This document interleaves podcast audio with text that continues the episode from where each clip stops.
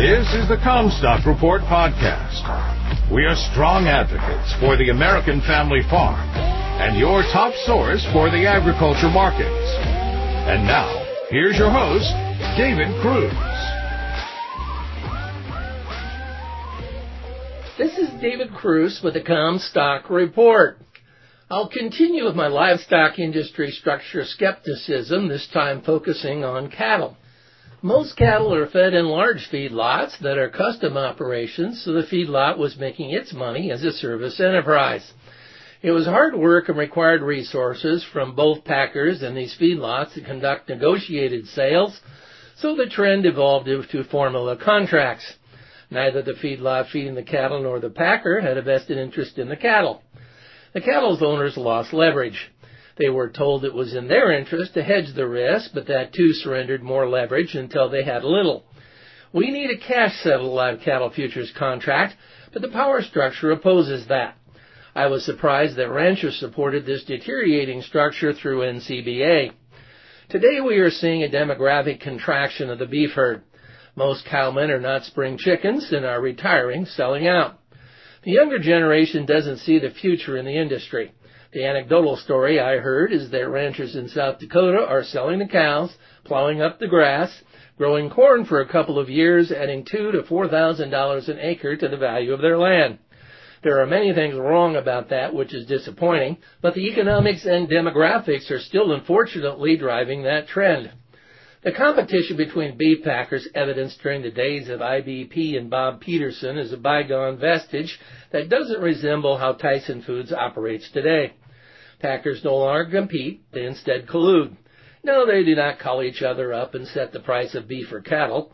They learn that by managing the number of cattle they kill, shortening that kill, they can push back a few fed numbers so that they can buy cattle cheaper, while they operate just short of consumer demand so that they can charge more for beef and inflate their margins from both ends.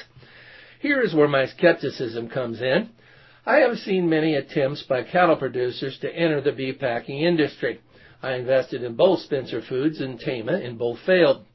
There are now four major packers and a bunch of niche ones who do not operate on a commodity scale level, so the majors do not feel threatened by them. These packers exert market power in both directions. They operate in ways to depress cattle prices and gouge consumers. They have seen margins inflate above $1,000 a head that they blamed on COVID given that the margin in the beef industry favors the packers, we are seeing a new round of producer interest in expanding kill capacity by building new plants. They see that $1,000 a head margin is where the money is and are reaching for some of it. While I wish these endeavors well, I have seen major packers operate too long to believe that this will work out like the investors in new kill capacity think.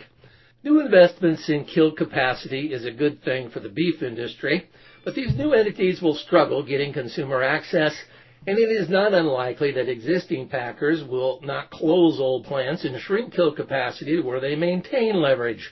Fed cattle owners may not get the full benefit of tightening numbers as they pay more for feeder cattle as major packers further adjust kills. I've been surprised by the amount of expansion of feedlot capacity that we've been apprised of, given the prospect of a declining cow herd.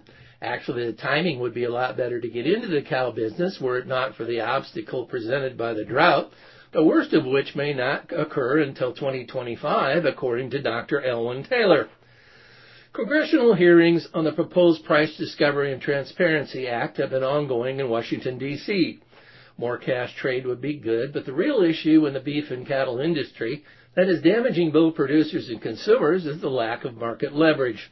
I think that exorbitant sky-high beef prices damage demand. Beef prices have fallen back, but consumers are now wary of the price of beef. I do not think that more negotiated sales will fix what is a leverage issue. Concentrated packers have learned that by managing their kill capacity after experiencing plant fires and COVID, how much leverage that they can wield, and with that knowledge, they'll continue to exert it going forward. Having to buy more cash cattle through negotiated sales is an annoyance to them, but will not change the dynamics of where their market leverage comes from. They operate with a curtailed kill capacity, arguing that fewer cattle numbers ahead will rebalance that more in the producers' and consumers' favor.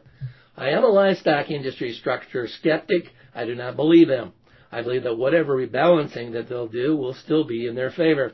Packers no longer compete with one another as they once did. They collude in the way they collectively manage the kill. Even they are shocked at their gross margin.